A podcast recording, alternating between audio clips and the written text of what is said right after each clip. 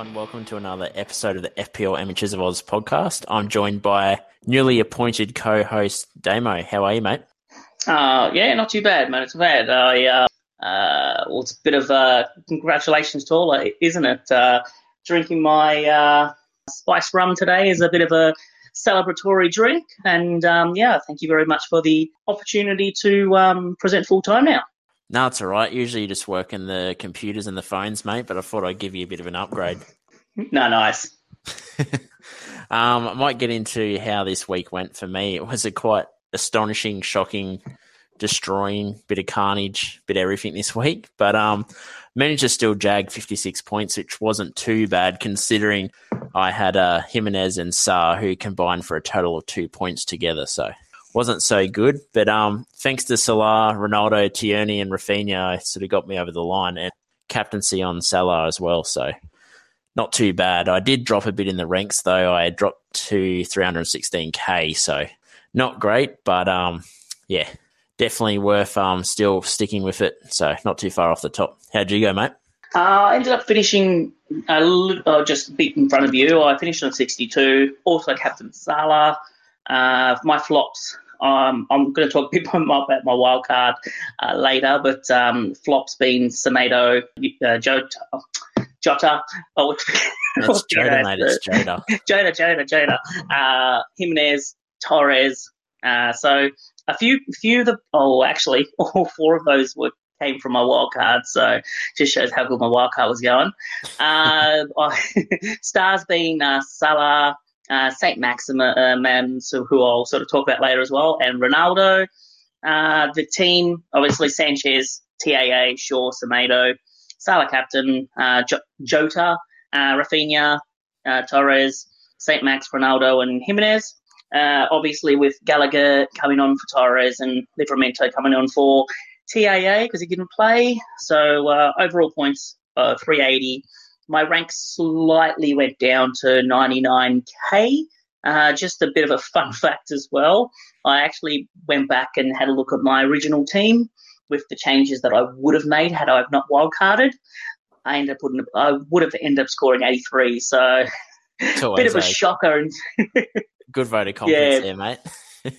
Yeah, a bit of a shocker in terms of the wildcard. I sort of I have a bit of wildcard regret, but. As we're sort of we'll have a chat later, I think when you're doing your wild card, even if you have a shocker in that first week, it's you build your wild card for the future. So even if you don't get that instant success straight away, it's not a bad thing as long as you can capitalise in future weeks. Yeah, no, that's it. It's more about the long game for your wild card. So you want that at least probably 4 to 5 game weeks. So it's not always going to start great, but yeah. Well, plenty of weeks left, mate.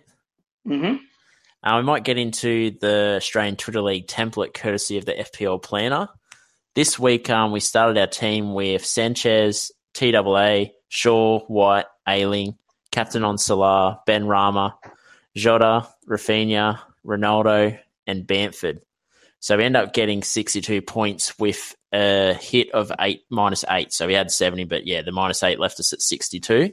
And Brownhill come onto the field for TAA after he was ruled out. So not a great week, ranked 2.45 mil for the week and dropping from 13.4K overall to 16.5K overall, which isn't too bad. It's doing a lot better than my team anyway, so it's not the worst. But, definitely it is interesting to see how the average of all our players are going each week.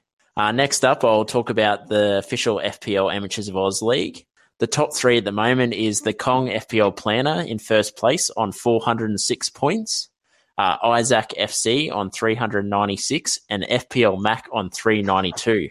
Pretty solid scores there still, and FPL Planner continuing his dominance at the top of the ladder there. Weekly top score was Brentford JB's on 75, which is a pretty good score considering the carnage that happened this week.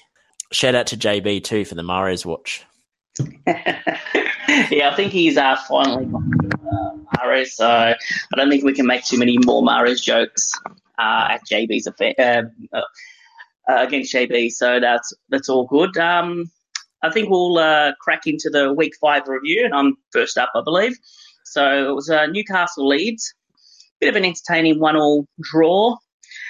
With Newcastle, obviously my pick from St Maximin last week paid off. He ended up scoring 8 points. His run coming up is actually pretty decent. Got Watford, Wolves, Tottenham and Crystal Palace in the next four. But Newcastle's run between game week 6 and 16, other than Chelsea in game week 10, is actually pretty decent. I wouldn't necessarily look at anyone else other than probably St Maximin, but they do have a decent run moving forward. As for Leeds, it's a bit of a shambles, isn't it?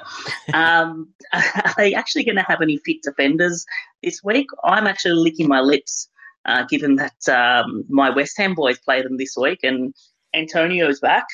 So all aboard, I would say load. Yeah, I would say load up on assets that actually play them in the next few weeks. Now, Leeds actually play West Ham, then Watford, Southampton, Wolves and Norwich. So given our wildcards as well, like having a few Wolves players, you know, a lot of people jumped on Sa. It's it might be some interesting times for Leeds coming up. Obviously, we don't know yet, but potentially Bamford, Ailing and Rafinha are all potentially injured. So obviously with Harrison and Sturridge still being out, I would almost say avoid all Leeds assets. Even if they come up as fit, I just can't see Leeds, one, getting a clean sheet and, two, doing anything really. Do you sort of see anything different or are you sort of in the same? No, I've got the same thing written down. Mainly with the defensive assets, I sort of just kept stay away just because they don't look like they'll be keeping clean sheets anytime soon. I know Mesile in goals is doing his best, but yeah, I couldn't entertain any of the defenders. And then with the Rafinha injury, I've tried to do a bit of research. Apparently it was minor, but I definitely would probably keep a close look and see what the press conferences say, maybe hold trades, trading him out or trading him in until you work out what's going on. And I wrote down pretty much the same plays as you. St Maximin, I think, is a good shout. I'm actually thinking about whether my patience is wearing thin with Jimenez and getting him in. So it's going to be an interesting decision. Yeah, I will say as well, obviously the Carabao Cup is coming up this week, so try and hold off making any sort of transfers and as late as possible. But as I said, if you're going to have Leeds assets, I would say potentially just have the one at this stage and maybe avoid defence. Yeah, I think Bamford is probably the one who's least injured out of all of them. But yeah, I just don't know. If Rafinha is fit, I'd definitely be keeping him. But yeah, if you don't have Rafinha, I wouldn't be getting him in yet. Just maybe a wait and see. Maybe Friday. Maybe a last-minute change in the morning or something like that, but definitely not. And also I wrote down about the fixtures for Newcastle. They're actually pretty decent apart from that one fixture. So definitely would not be telling anyone not to get in St Maximin or even Wilson if he comes back. So yeah, exactly right. Okay, next up we got Wolves and Brentford. Well, this was a depressing game for me. I pretty much had all my eggs in one basket for this game. Actually could tell when I was talking to you why the game was on. Mm-hmm.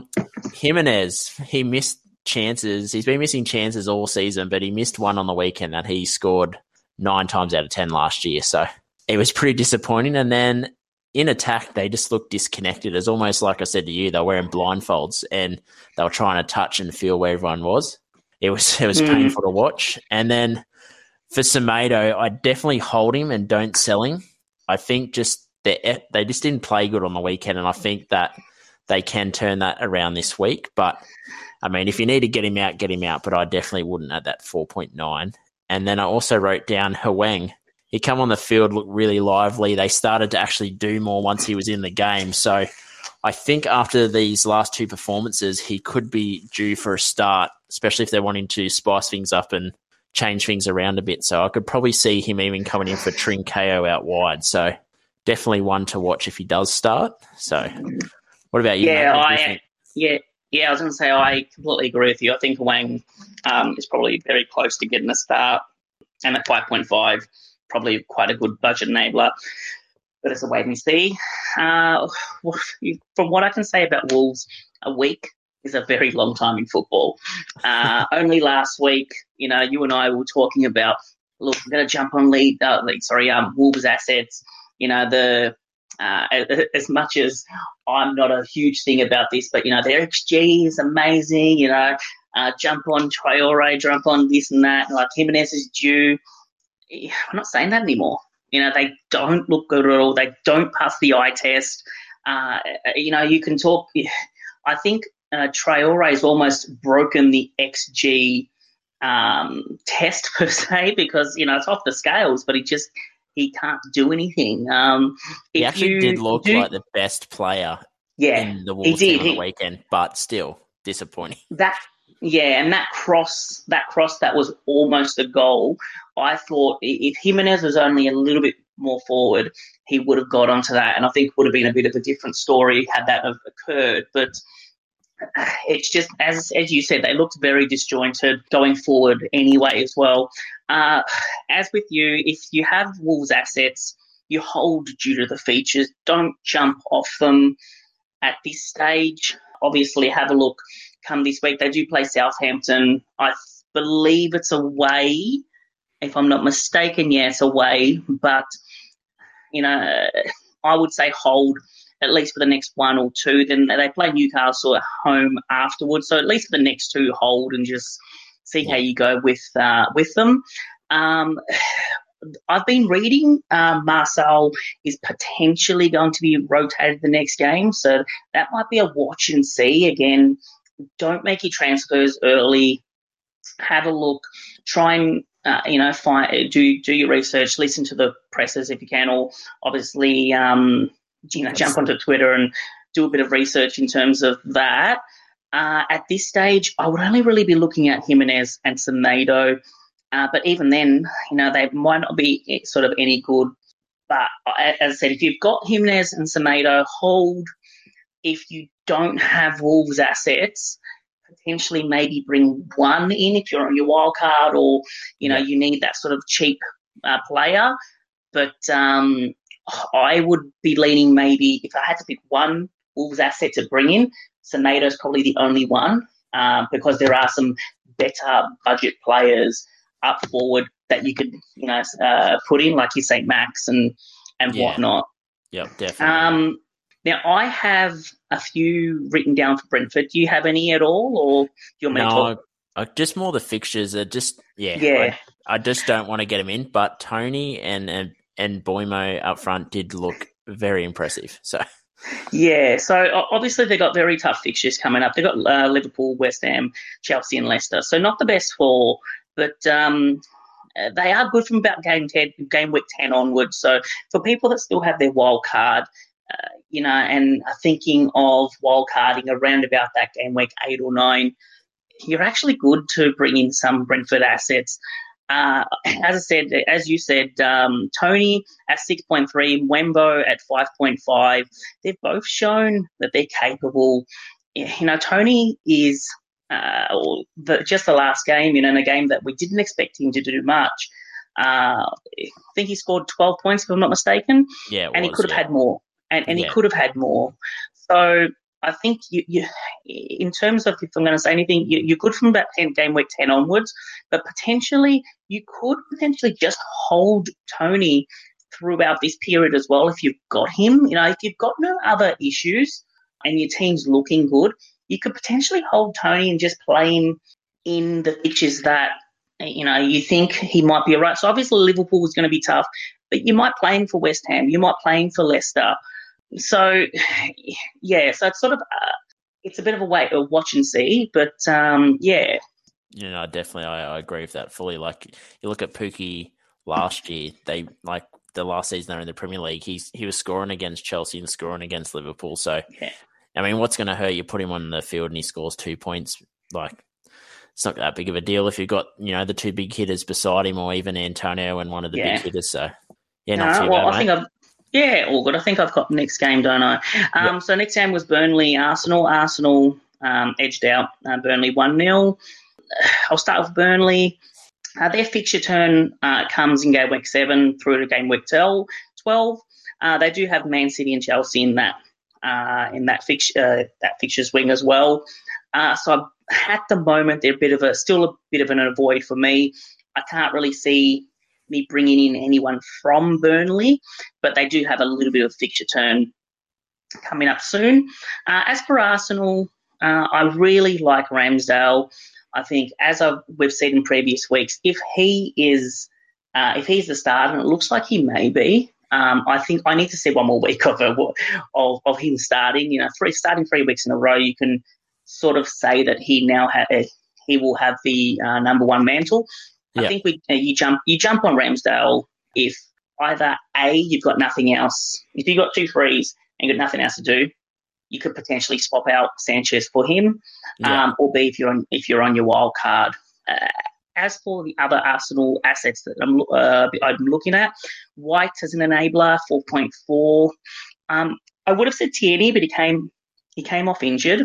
He's 4.4, 4.9, but I'm not sure the severity of his injury. And the only other one is the goal scorer Odegaard. Yeah, I think at 5.5 again, he has the potential with their fixtures. He has the potential to probably be the shining light of that Arsenal team. But I want to see maybe another week of it before we sort of look. And also, again, I'll talk about this later, sort of thing. But like in that 5.5 mold, but he looks good to me. Yeah, no, he did actually. He did play a good game. He didn't have a lot of shots, but he was very creative. So definitely don't mind that shout. I sort of went similar. I didn't with Burnley. I haven't really wrote anything down. They're bad to watch. They don't have, I guess, great assets, but they're still hanging in games. So there could be some interest. But yeah, I don't think I'll be going anywhere near Burnley this year unless, don't know. I won't be there at all. With Arsenal, I did write down Tierney and Tomiyasu. I think Tierney went off the field with cramping apparently, so I don't know how bad that is, whether that's just him trying to hide what really happened. But yeah, only cramping, so hopefully he is back this week. Tomiyasu also, he played pretty good as well. I know that 4.5 definitely is a good shout to have, even as your fifth option on your team. If you want to, instead of going the 4.0 or the 4.1, maybe just spend a bit extra and go up to that 4.5. And Ramsdale, I think, if like you did, like I did early in the season and run the two budget options, you could really do Ramsdale and Sanchez from Brighton and just interchange depending on matchups. If you know, that might be an option for you. And I also wrote down Aubameyang as well. At 9.9, he is a bit more expensive than the likes of Bamford and DCL, but he should be scoring a lot better than he is. He missed a few chances. He laid the ball on a platter for a few plays and they missed. So I could actually see him getting some big scores the next couple of weeks of their easy fixtures. And then this week they play Spurs, so I could see him getting a goal or two against them for sure. And as I have a look at the FPL website, Tierney isn't even flagged. So I think maybe you're right. I think it was just precautionary with him. So he actually might be a shout at 4.9. Yeah, apparently Arteta come out and said that the field was quite hard and that it was cramping. But yeah, who knows? The professional footballers, I didn't know that was a thing. But anyway, next match up we have Liverpool and Palace. This was a good and bad watch for me. Gallagher almost got off the mark early for an assist to Zaha and it was cleared off the line by the Liverpool keeper. So I was kind of up from the couch cheering when I saw that. But disappointing for Jota. I'll call him Jota because that's what we call him on the podcast. He missed two absolute sitters. When I say sitters, I mean like they were horrible. So any owners that were sitting there watching that must be very disappointed because usually you don't expect the same return from Jota as you do from, say, Salah, but when you see the chances he missed, yeah, it leaves a bad taste in your mouth. So Gallagher looked pretty good in patches, and I reckon he's still a great pickup at 5.6 as well. But apart from that, I didn't really write much down. That's about it for me. Anything you'd like to add on that? Yeah, as for me, obviously, TAA was an illness. They said it wasn't COVID related, so I'd assume he'd be back this week. I've written potentially a double defence might be a way to go for Liverpool. Looking at their fixtures, they've got Brentford, Man City, which is a tough one, but they got Watford, Man United and Brighton. So it's sort of one good, one bad game, but it's Liverpool. You know, Liverpool are a very good side, so I can't see them losing many of those games. And even if they do, like, I can potentially see a couple of 0-0 draws, especially with Man United as well. So, you know, do we have a look at the TAA BBD double up down back? You know, it might be worth looking at. I think Van Dijk is 6.5, but I guess when you look in, what's Cancelo? He's about 6.5, isn't he? He's 6. No, Cancelo's 6. So obviously it's a bit of money down back, but you know, you sort of you pay for your quality players. So sort of being like that's why, you know, TAA is one of the most expensive defenders in the game at 7.5 sort of thing. Obviously, as I said, didn't play this week, but he's, you know, he's quality when he plays. Yeah, definitely. So obviously, I'm still high on the Liverpool triple up, but I'm probably leaning more towards sort of the double up down back. We'll cover this later in the questions. But what do we do with Jota? Not many options currently in mids to replace him. But again, we'll talk more about that a bit later. And as with you, with Palace, the only Palace player I'll probably pick up at this stage is Gallagher. As you said, 5.6. His fixtures are sort of up and down until about game week 9. But as with, you know, with people that are sort of, I think some or most people will be sort of wildcarding around about that game week 7 or 8. So I would throw him in as an option. He's, you know, he did look good. Like he was good in patches playing against Liverpool. So come next week when they play Brighton, I expect a few goals out of him. So might be a shout, especially this week. So yeah, definitely, yeah. Like he could. He almost is like an exception to the rule of fixture difficulty. Like he didn't get a return against Liverpool, but he looked like he was ready to try do something and get a return. So yeah, and I think, as I said, at 5.6, he's cheap enough to have sort of on your bench and then playing for those easier fixtures as well. So you know, it is an option.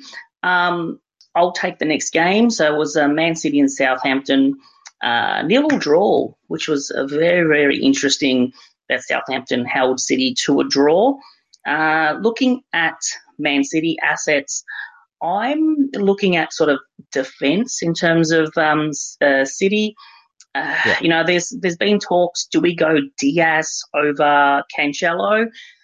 Looking at this week in particular, centre-backs did fairly well in the league in general. Like you had Diaz that played well, Rudiger kicked a goal, VVD had an attacking return as well. You know, like these centre-backs, they're nailed. You know, like the ones that I've mentioned, they are that little bit more expensive. You know, Rudiger's 5.5, VVD 6.5, Diaz 6. But do we sort of factor in, given what happened on the weekend with the carnage that happened to some of our teams. Yeah. Do we go for that nailedness over the potential over, you know, rotation? It's a bit of risk reward. With City, it's just too much pep roulette for me in terms of their midfield. I'm keeping an eye on Gundogan. Don't know if I said that right, but he looked all right in that game against Southampton. Jesus as well, but I'm not bringing in any City assets at the moment. Yeah. It's just pep roulette. Pep roulette kills you. You know, like I've got Torres, and you know, I didn't expect him to start. I would have hoped that he started for this game. But even then, I would have hoped that potentially he'd come on a bit later, and given that it was Southampton, at least get some sort of return. But obviously, didn't start at all. So, as for Southampton, they've good fixtures are coming in the game week 6 to 12. They've got some very good fixtures. It's just Chelsea in game week 7, which is going to be tricky for them. If you don't have Livramento at 4.1, I would almost say he's a must own. Yeah, definitely. Especially, Yeah, especially on sort of people on wildcard, but even if not on wildcard, you know, as a downgrade, he's going to be good. I think in terms of returns, I think they're just around the corner, and you can plug him in. Like even this week, Southampton are playing Wolves. You know, I could go either two ways that one. Exactly right. But you know, Southampton playing at home this week, so. You might even start him this week.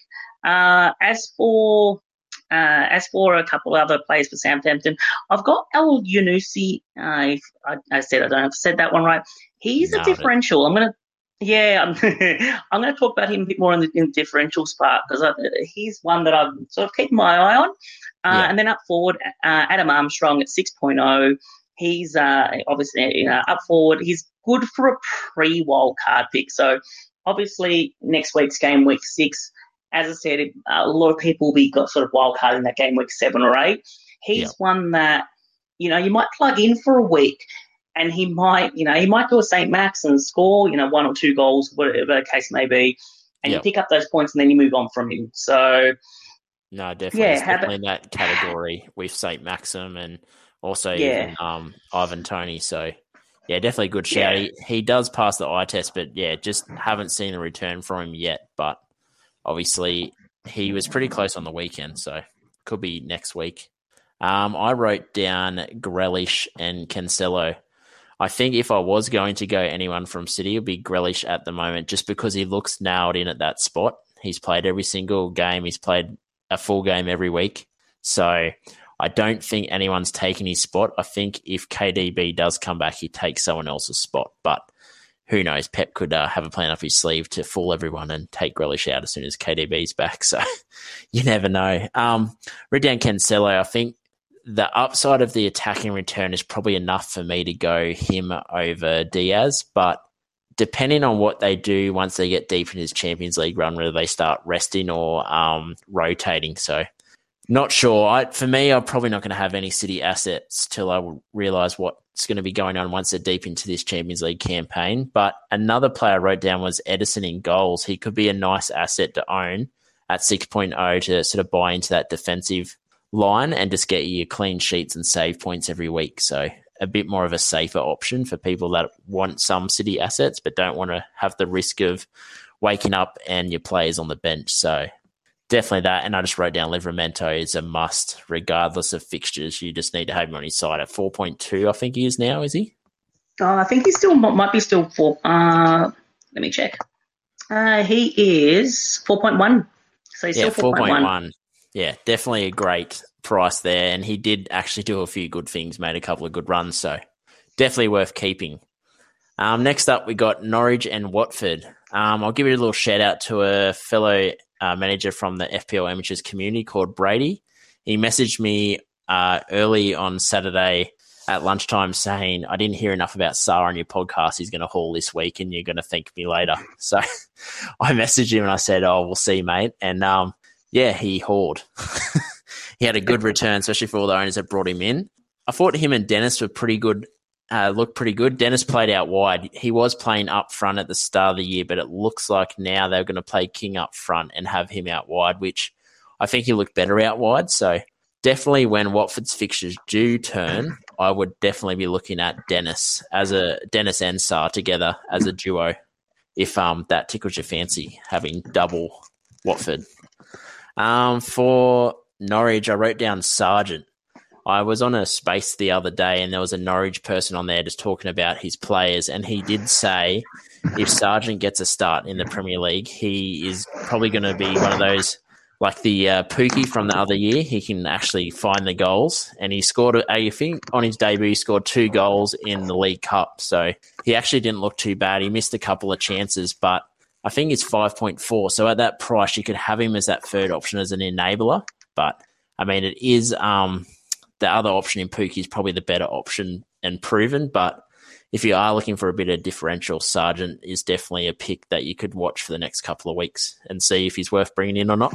And just bid fair goodbye to my mate Kenny McLean. It's been fun, mate, but I'm jumping off. You're a good soccer player, but not a good FPL player, so I'm going to have to let that lay to rest.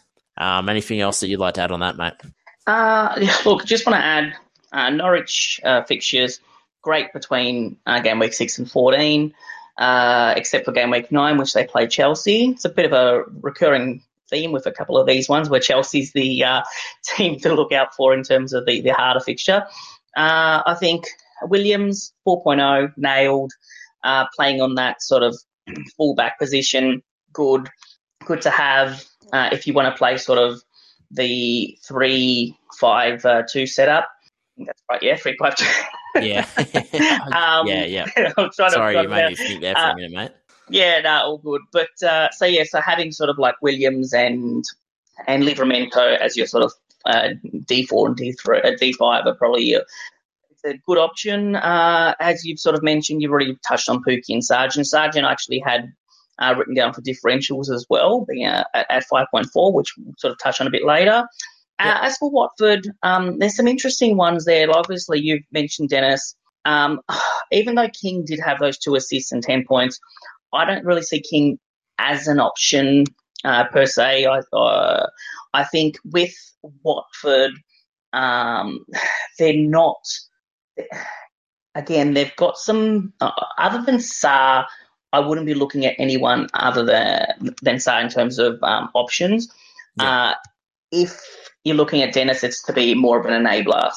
Yeah, I think it's 5.2, so – Yeah, and I think King might be a little more. King might be 5.5 if I'm not mistaken. Yeah, I'm pretty sure. The only other one in terms of Watford is Foster at 4.0.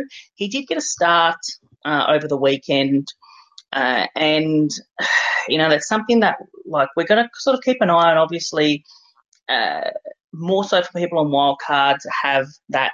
If you can have that 4.0 goalkeeper that starts, you can potentially play that sort of you play the 4.0 keeper in the more favourable fixtures. Like, so let's just say you do a Foster-Sanchez setup. But it's a sort of a wait and see. I think if you're on wildcard, you might just throw them in. If not, you probably avoid. Yeah, no, definitely. I think you've covered that pretty well. And any final words on McLean, mate, or are you happy to see him go as well? You know what? I would laugh if he hauls this week. Just you've bid a farewell to him, so you can't claim him anymore. So bit of a parting gift, I reckon. I think I got the next game. So it was Villa 3-0 against Everton, which was really surprising. But Everton's got a bit of an injury crisis at the moment. So I'll talk about Villa first, and then sort of move into Everton. Villa have got some pretty good fixtures coming up between game 8 and 13. Yeah. Mings might be a shout. I know he's a centre-back, but he might be a shout at 5.0, especially if Villa can keep those sort of cleans. Cash, I think he's a 5.0 as well. He was playing as a wing-back on the weekend, had a bit of a big return as well. So, you know, they might be decent in terms of defensively. Yeah. Other than that, I do have Bailey written down as 6.4. He's potentially now injured, but he was everywhere in that game. And I've sort of had a look at him for a while. If he wasn't potentially injured, I probably would have had him in either the differential or a play to watch. And I think once he does come back, he's one that at 6.4, I might even I would probably definitely be getting him when he's back because he actually looks pretty decent. He did have big raps coming into the league as well. So yeah. I think it's just taken him a few weeks to find his feet. Yeah, exactly. As for Everton, massive injury crisis at the moment. You know, they had a 4.0 playing keeper. I don't know. I think their keeper's actually out for 3 weeks. So they're another one that I know they've actually got some good fixtures.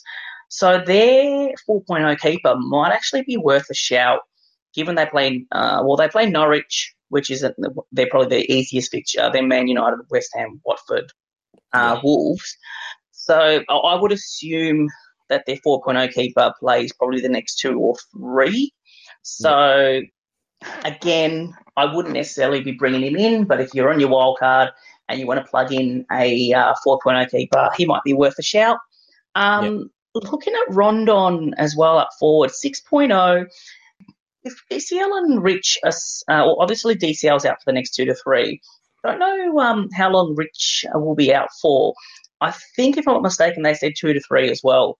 Yeah, I think he might be another one of those. Yeah, he might be another one of those like Armstrong types that you might plug in for a few weeks before you wild card as well. Looking at the hype players that we had last week, and I think every second team had either one of Gray or Decore. I would say if you've got Gray or Decore or both, I don't know why you'd have both, but you pick. I think you pick one or the other. Yeah, but I think obviously you ride out the fixtures and just see how you go with them. But as sort of I pointed out last week, this is the reason you pay the big bucks for the players. You know, you in terms of your 5.5 players, there wasn't too many 5.5 players that actually hauled in that mid this week. So I think if you've got Everton assets, you hold, especially Gray, Decore, because they can still haul again, but I wouldn't be necessarily bringing them in. Yeah, no, definitely. I've written down sort of the similar plays to you. I sort of went as a bit of a differential to look at in the next couple of weeks once Villa's fixtures turn is Watkins. I think out of him and Ings, if you're choosing between the two, I think Watkins actually looks the better. And at 7.3, I think he might be a shout once their fixtures do turn. And they are looking like they're wanting to play Ings and Watkins up front, or even play Watkins out wide in a sort of attacking left midfield. So definitely worth keeping an eye on. And with Everton, with these injuries, I'd probably be looking at Gray a bit more closely now, just because he might get a bit more ball and be a bit more focused. But yeah, outside him and Decore, I don't think I'd be having any other assets out of Everton. But anyway, and Richarlison, I just had a look. Looks like he's out to after the international break. So yeah, definitely if you do have Richarlison, I wouldn't be holding him. He's not a player you'd sort of want on your bench just to sit there. So definitely be getting and even so with Richarlison, if he does go to on internationals, upon return he's probably going to have to quarantine, so he's a trade out. Definitely. Next up, we had Brighton to Leicester. I did not see this game going 2-1 to Brighton, but they actually have been pretty good at home, so I guess there's no surprise to other people that they did actually get some points in this game. I ripped down Cucurella. He actually looked quite impressive. He was probably not. He was unlucky probably to not get an assist. He put a few good balls into the penalty area there. That I think it was their goal. It got passed by someone else and they got the assist, but it was all Cucurella with his first ball into that box. And I think at 5.0, he's probably a bit too premium priced for a fullback where there are better options. But I think if you did want a differential, he might be worth a shout, especially when they're fixtures are decent as well. So Ricardo Pereira is the only option that I'd probably have at Leicester at the moment till I see a bit more in attack outside Vardy. I thought that he was unlucky not to get an assist for their goal. He set it all up down the wing and then played the 1-2, but the final ball that got played to Vardy was from someone else, so he didn't get the assist. But definitely if you're looking at an option at 5.5 as a fullback, he's going to get a return attacking, and he's also, when they do keep a clean sheet, he's going to haul. So definitely worth a shout. Is there anyone you'd like to touch on, mate? Yeah, obviously with Brighton, I actually tipped Brighton. I think Leicester's not the Leicester that they were last year and in previous years. I think Duffy is a shout at 4.3. He's had a price rise of 4.2. On the weekend. So I think Duffy is a shout down back. I'm actually really looking at Trossard. I like the way Trossard is going about it. I think I shouted him out might be a few weeks ago, actually. No, it was last week, I think. Last week, yeah. So, and I think, as I'd said, I need to see a little bit more from him, and I think I have now. So he's one that I would be looking at bringing in. He is a differential. Again, I'll talk more about him in the differentials part. As for Leicester, I was going to say Vestergaard, so I've sort of put those together. Vestergaard is centre back at 4.9. But again, are Leicester going to keep cleans? So I've written him down, but it might be a bit too expensive. I think there are other options that are cheaper or at the same price. Yeah. You jump on before him. As for Leicester's midfield, if you want someone from Leicester, because again, their fixtures are great. I think in terms of the rankings, they're the second best in terms of easiness, even in saying that, they hadn't really playing to that potential. But looking at Tielemans, Barnes, Madison, I sort of grouped them all three of them together. If you're going to have a Leicester asset, it's one of those. You don't double up on Leicester. I think if you're going to have anyone, it'll be one of those. But again, it's a wait and see to see who breaks through with their easier fixtures. They've got some good fixtures between game week 6 and 18, so it's a long stretch with only two hard fixtures in there. So I think if you're going to have someone, probably going to be one of those three. Vardy, 10.4, I think he's a bit of a pass. He's a pass. Vardy, you're looking at Vardy at 10.4. He's almost at Lukaku money. So you can't. I can't justify having Vardy in my side where 4.9 or for a little bit more, you can grab Lukaku. There's only three spots in the forward, so I can't see myself bringing him. Even though I think he does score a few goals. If I'm going to have someone in that price range, it's going to be Lukaku over him anyway. And that's pretty much it. Yeah, the only way I'd see anyone having Vardy in was trying a bit of differential or really wanting to buy into that Leicester attack, and the other options are too inconsistent, and with Vardy, you know what you're going to get pretty much. So I could see some people getting that 10.4 and getting him in, but if you are looking at the Lukakus and the Ronaldos and stuff, you're probably not going to have Vardy in there. No. Next up, we got the West Ham menu. I might let you go first, mate, just because I've already got my win today, so I'll let you have the win. Cheers, mate. Cheers. Well, it was an interesting game. Reffing was pretty shocking in it. I reckon the Ronaldo owners would be absolutely up in arms because he could have had anything in that game. He could have had two or three goals, or two or three penalties, really. But look, in terms of West Ham, I wouldn't be jumping on anyone defensively. West Ham are great in the front third. They're attacking, but I think they're always going to concede a goal. So in terms of defensive-wise, I don't think we're going to keep cleans. Like, we're going to win games, but I don't think we're going to keep cleans. So I wouldn't be really jumping on any defensive assets in terms of West Ham.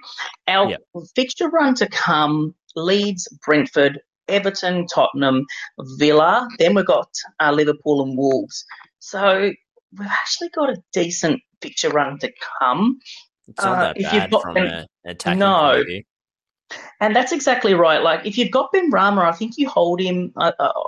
Look, next week we play Leeds. If you've got the Benrahma-Antonio double-up, which unfortunately I don't have anymore, but if you've got that, you're licking your lips because they could have two or three goals between them. Like, Antonio's a captaincy shout this week. If you're looking at other players in that sort of price range, Bowen and Fornals, they're both nailed at 6.3 and 6.0 respectively. I think out of those four players, they will bob up with goals in the next two or three games. The big one, if you're going to pick one from West Ham, because at this stage I wouldn't have a triple up on West Ham, potentially double up with Antonio and Benrahma. But if you're going to pick one, it's Antonio. At 7.9, he's a captain material the next two games. Leeds is there for the taking. Brentford, well, if they play anything from the game they played this week, we might be in trouble. But look, I think we win at least the next two games. And Antonio is a shout in terms of captaincy material. As for, do you want to talk about Man U since it's your team, and then I'll jump on? Yep, definitely. I think Ronaldo is the best attacking asset. Like, as you mentioned, if the penalties, even if outside the penalties, he had three chances which forced him. If it wasn't for your goalkeeper, mate, I think he would have had another three goals. So yeah. I think he is the best asset. I mean, I did see a few chances from Bruno that he just missed, but I think now is the time to definitely be on Ronaldo and get off Bruno. If that, I mean, you could be a Bruno truther, so you don't want to get off, but as a Man United fan, Ronaldo looks like the most likely to get a return every match, and it's pretty consistent. He's getting about 3 or 4 chances a game, so he's not very often is he going to miss those. How unlucky were Bruno owners not getting the assist for the Ronaldo goal on a technicality? See, that's weird because in the Liverpool game, I swear the person who did the exact same thing got the assist, but yeah. Yeah, I think because it came off the keeper, sort of Ronaldo actually assisted his own goal, I think that's, which I don't think they give bonus points for. So it's a bit unlucky in terms of Bruno owners. Yeah. No, but yeah. Definitely. And I've also I'll touch on Shaw as well. He is probably worth getting out maybe that game week 7, game week 8 if you're wanting to move on to a Chelsea asset, or even game week 9 you could maybe move to a Man City asset. But yeah, I probably wouldn't hold him just because I don't think they're going to be keeping a lot of clean sheets after the game week 7. And I'll mention just Benrahma and Fornals. I thought Fornals actually had a pretty good game. So at that 6.0, he might be a differential pick if you're wanting to double up on the assets from West Ham. Like if you don't want to go the Benrahma and Antonio, I could definitely see a lot of Fornals and Antonio.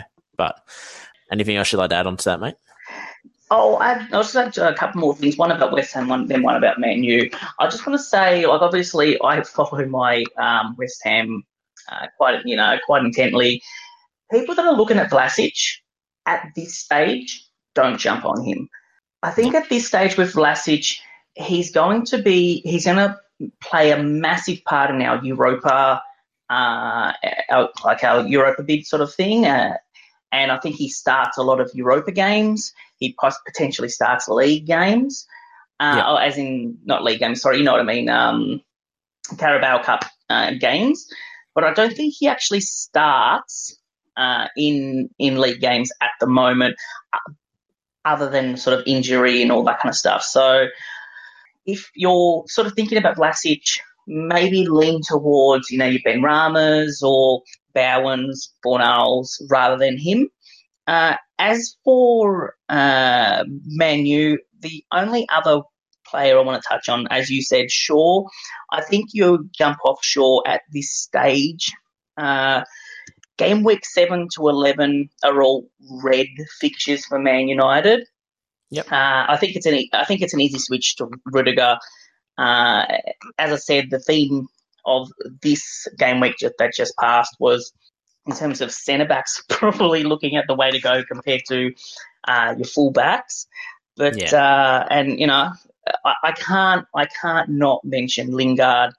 Lingard, mate. Lingard, Dino. Absolutely. And it was actually funny because I was watching the game and I'm like, Lingard is going to come on and kick the winning goal. I had that sinking feeling that entire game.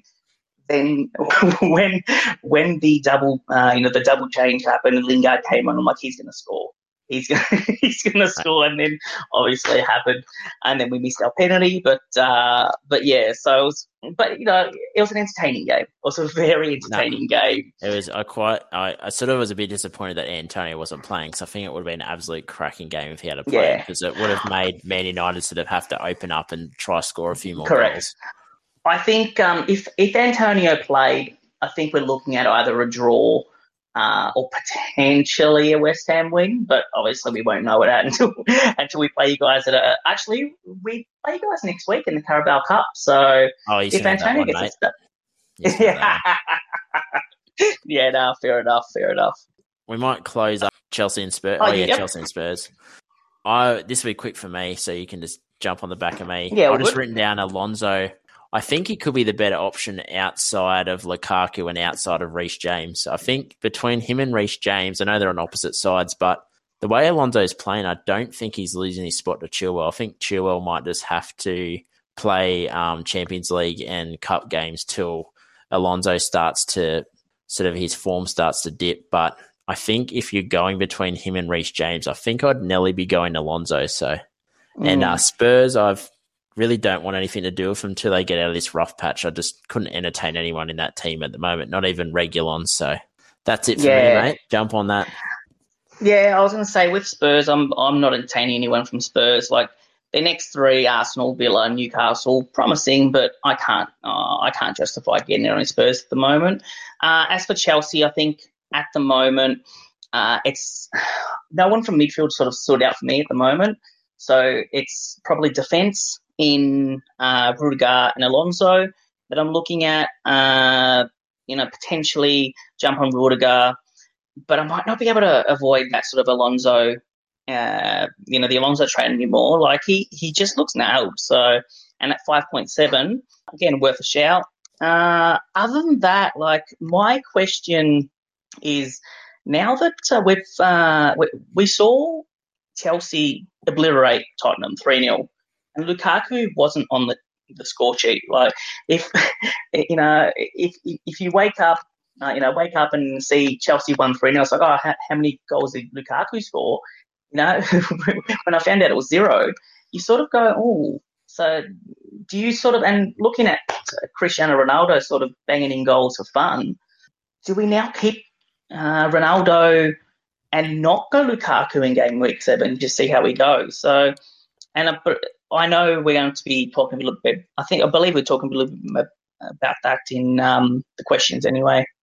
Yeah, no, it's definitely one of those things where I would think, from what I saw, Lukaku probably should add a few assists, but his midfielders couldn't finish. So, but yeah, if you are comparing him and Ronaldo, when United are going to be scoring, whether it's against Liverpool or against Brentford, Ronaldo's either going to be involved in the goal somehow, whether it's going to be assisting or scoring. So I think for me, you wouldn't be silly to keep Ronaldo to maybe week 9 and then maybe make that switch to Lukaku. But, I mean, you could just keep Ronaldo the whole way through, but yeah. I think you keep Ronaldo until Lukaku starts banging, and then you may do the swap. But even then, if you go without Lukaku, I don't see that as a bad thing anyway.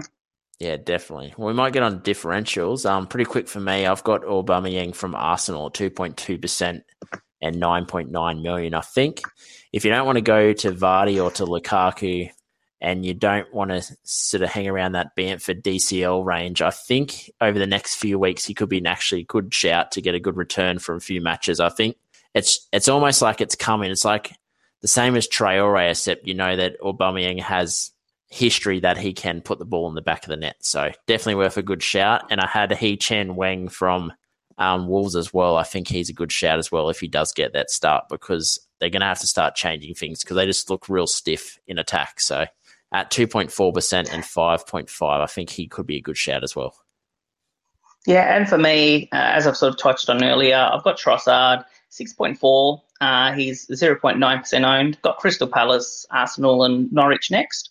Yep. Again, I think he's a good shout, and hopefully this time next week I'll be 2 for 2 or 3 for 3 in terms of differentials nailed. The other one I want to throw out there is El Yousini. He did score a goal in game week 3. I think he's nailed it at that 5.5 midfield.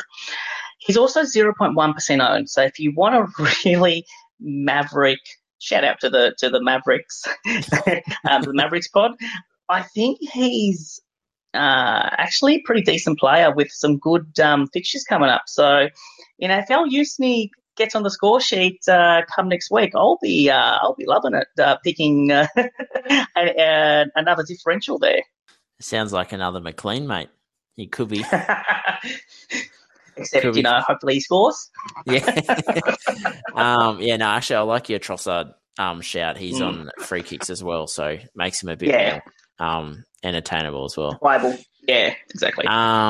Few players to watch. I just put down Cucurella. I think if you're wanting to pay that 5.0 and a player that gets down the wing, he did play midfield last season in the Spanish league, so he is quite handy going forward. And I wrote down Sargent as well at 0.1%. If he starts to bang in goals with their good fixture run, I think he could be a good shout as that third option to enable you to get in the sort of better priced forwards. Yeah, and I've got Wembo at 5.5 when their fixtures turn, when Brentford's fixtures turn. And I've also got Bailey in there. He's 0.8% owned. He's one to watch if he can break through and start. I love this game. So not for now, but when he does start, I think he's got potential.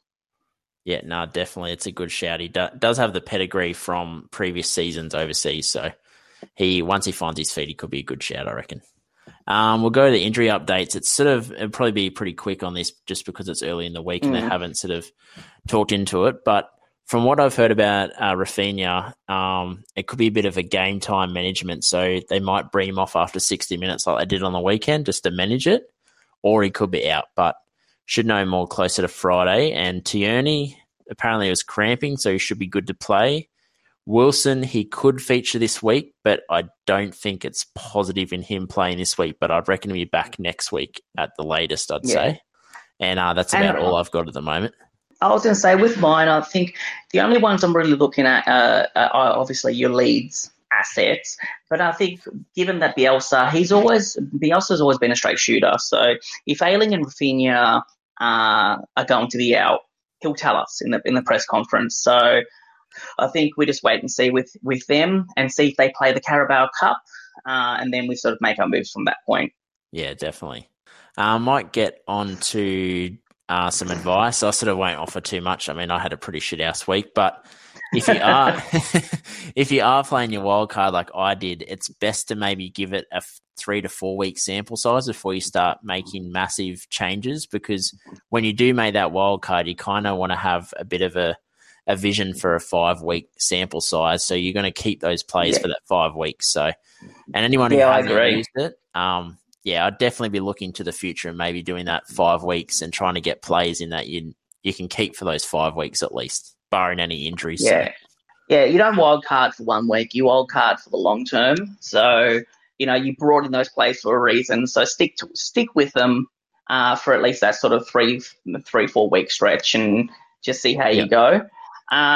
In terms of my general advice, obviously with a freemium that a lot of people are talking about, when you're bringing in those 5.56 players like Brays, like your Decores, like your Gallaghers and Traores, they all blanked this week. So don't again, I would highly advise people don't go that freemium model because you're bringing in players that, on their day, like Gallagher can bang, Gray can bang, Jacora can bang. But then you might have weeks where they all score 2 points. And then obviously, you're paying big bucks for Lukaku, who also blanked. Then you're staring at a 20 or a 30. So, as I said, balance is the way, like, especially this weekend, I had that sort of balanced theme and I ended up going too deep in my bench. So, I think... Yeah, so if you have that sort of balanced team, I think that's the way to go. And the only other thing that I've got here is obviously with the goalkeeper issues. You've got Mendy, Pickford. And I think I've gone a little bit different to you in terms of, I would say just stick to your 4.5 players in that goalkeeping position. Your Ramsdale's. McCarthy's got some good fixtures coming up if you're looking at another 4.5 midfielder, if you're a goalkeeper. And then obviously have a look at players that are 4.0 that potentially might be player, your Fosters, your Begovic, and just have them on the back burner as well. Yeah, no, that's definitely good. Like, I'm a big fan of spending less in your goalkeeper position just because you're almost banking on a clean sheet every week, and, in football, that's not guaranteed every week. So and goalkeepers are almost they're not irrelevant to the game because obviously, you want to get those clean sheets and things like that, but you want to spend more on your mids and your forwards rather than your defence. Yeah, definitely. We might get on to the next segment is shit the bed. I'll go with Jota this week. I guess it's not as bad as a blank as, say, like a Salah or a Lukaku, but when you look at the chances he had that he should, like, it was harder for him to miss those chances than it was to score them. And when people are getting him in and banking on, you know, Liverpool got a good fixture and then he shows up and misses those two chances, yeah, very disappointing. So I had to put him on the shit list this week. What about you, mate? You're going to laugh at this, but I've got the whole Wolves side that shit the bed because you know, we all jumped on the Wolves train. Like, you know, I'll put my hand up and say I jumped on that Wolves train, and they absolutely shit the bed this week. So, you know, and now people are starting to jump off. So, yeah, they completely shit the bed this week. No, definitely. I had a lot of shit in my team, mate. There was shit everywhere. So. I feel ya. Next up, we'll go the mailbag questions. Should be pretty quick. A lot of them are pretty easy to answer. There might be a couple I have to elaborate on. But what do we do with Jota and Torres? I'd probably keep Jota for another week just because he did get the chances and he probably should have scored. So I think he should put one away this week. And with Torres, yeah, it's just a no for me. Just with the rotation, I just couldn't have him. What about you, Matt? Yeah, I think with Jota, you keep him until he's rotated out, so until Firmino's back and he starts getting rotated out. So I think you keep Jota if you've got him in. As for Torres, you almost start moving him on. The next question, which will sort of run back to back, someone said they're thinking of moving Torres out as he's too risky. Who would you bring in? Or Benrahma, Sa, or Saka, or even someone else? Out of that lot, I would say in order, you're probably looking at Benrahma, Sa, and Saka. How about yourself? Yeah, pretty similar. I think Saka could be a differential play, but I definitely have Benny and Sa above him unless you're wanting to do the differential route for that one.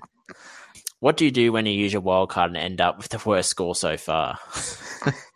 Well, I might let you answer that. Yeah. I was going to say, I think we both did that this week. We, so as we have covered this a little bit, you don't build your wild card team for 1 week. So you stick fat. You've built your wild card team for a reason. You put those plays in for a reason. I think you build your wildcard team for a long term.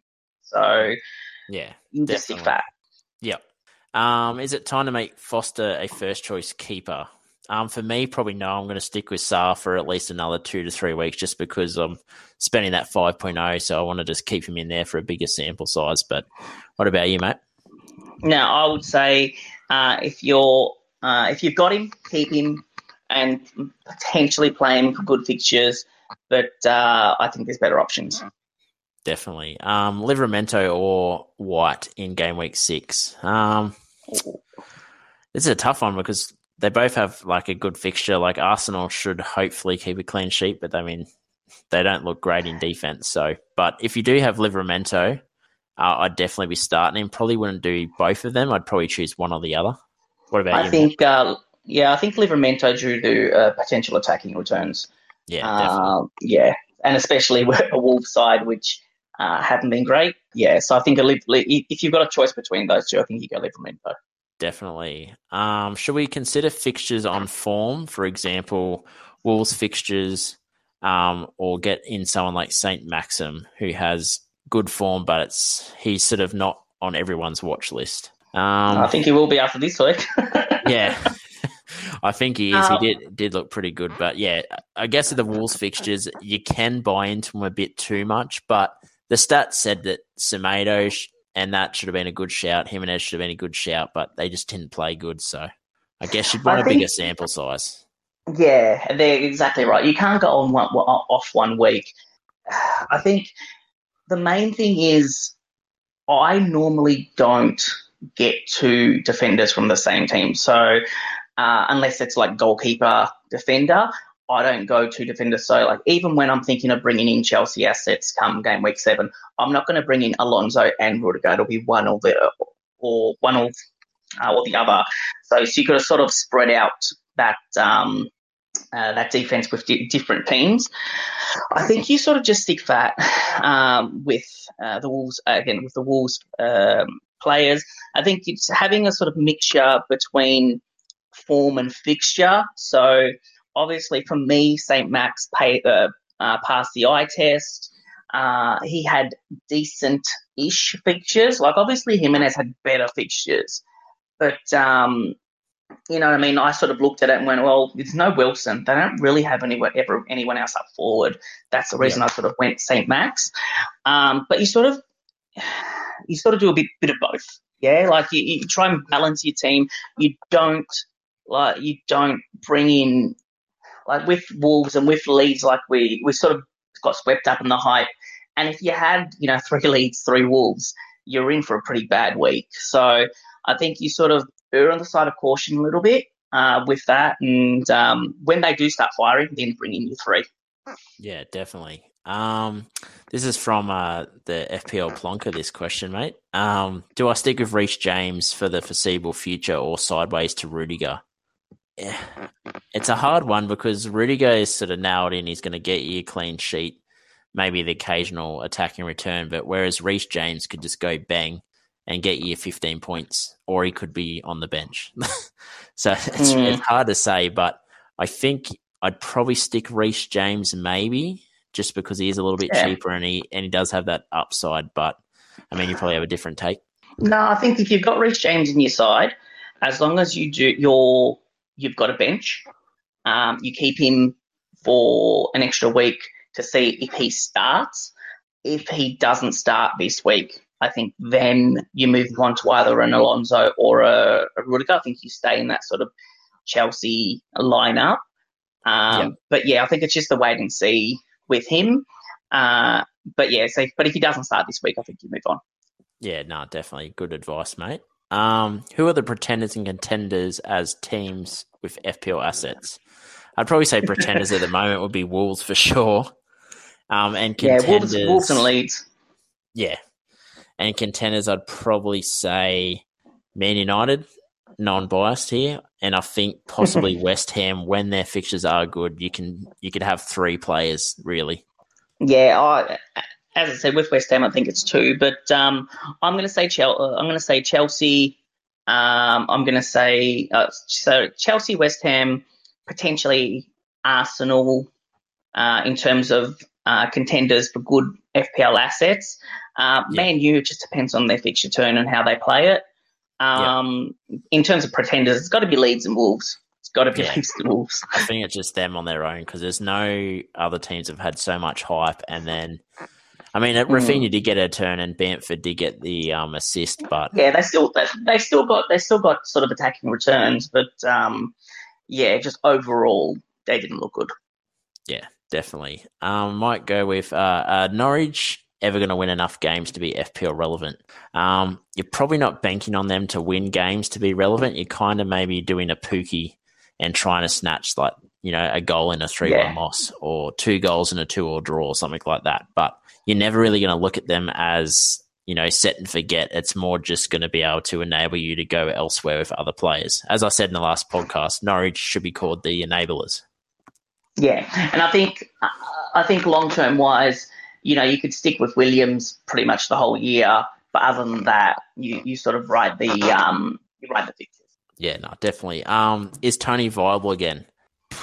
If you got him, probably just keep him on the bench and plug him in when you can. But yeah, when that fixture run does turn, he is looking like a pretty good option to have back in your team. So yeah, come game week 10, I think we're all going to jump back on him.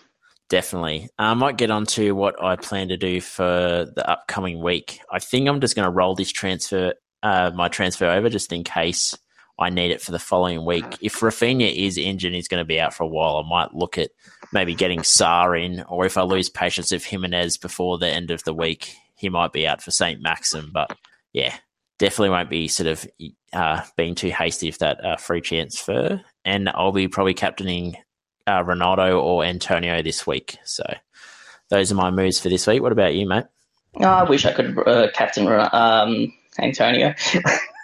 I am going to resist temptation to make any changes, which includes taking a hit to bring in Antonio. I will not take a hit to bring in Antonio. I will reassess. I will reassess in game week 7 with 2 frees. I will be more than likely bringing in Antonio and Chelsea or Arsenal defensive players. But come game week 7 or even looking at Lukaku, But I will not be making a change given the fixture swing in terms of Chelsea for game week 7, and I want to be in a good position come game week 7. So I am going to watch the West Ham Leeds game with my probably behind my couch, because knowing what will happen, potentially Antonio will haul. I'll love it because I'm a West Ham supporter, but I'll hate it because I do not have him. That'd be like me the other week when I didn't have Ronaldo and he scored the 2 goals. It was great. So, yeah, great night of watching, mate. That about wraps up the pod this week. Head over to my Twitter, FPL_amateur_Oz, for all my content, and head over to Damo's FPL West Ham. He's close to 600 followers, so get on there and keep those follows up just so we can do our live space shows before each week. And head over to the Facebook, EPL Fantasy Amateurs of Oz. And if you head up to my Twitter page and my Facebook page, we'll have our website link there. It is up live and running. Should be content going up in the next week or two. To find our podcast, it'll be on Podbean, Spotify, and hopefully, touch wood, it'll be on Apple this week. Thanks for coming on again, mate. Now that you're the co-host, you'll be on every week. I appreciate it, man. I'm looking forward to it. Too easy. Well, good luck, everyone, and I'll see you next time.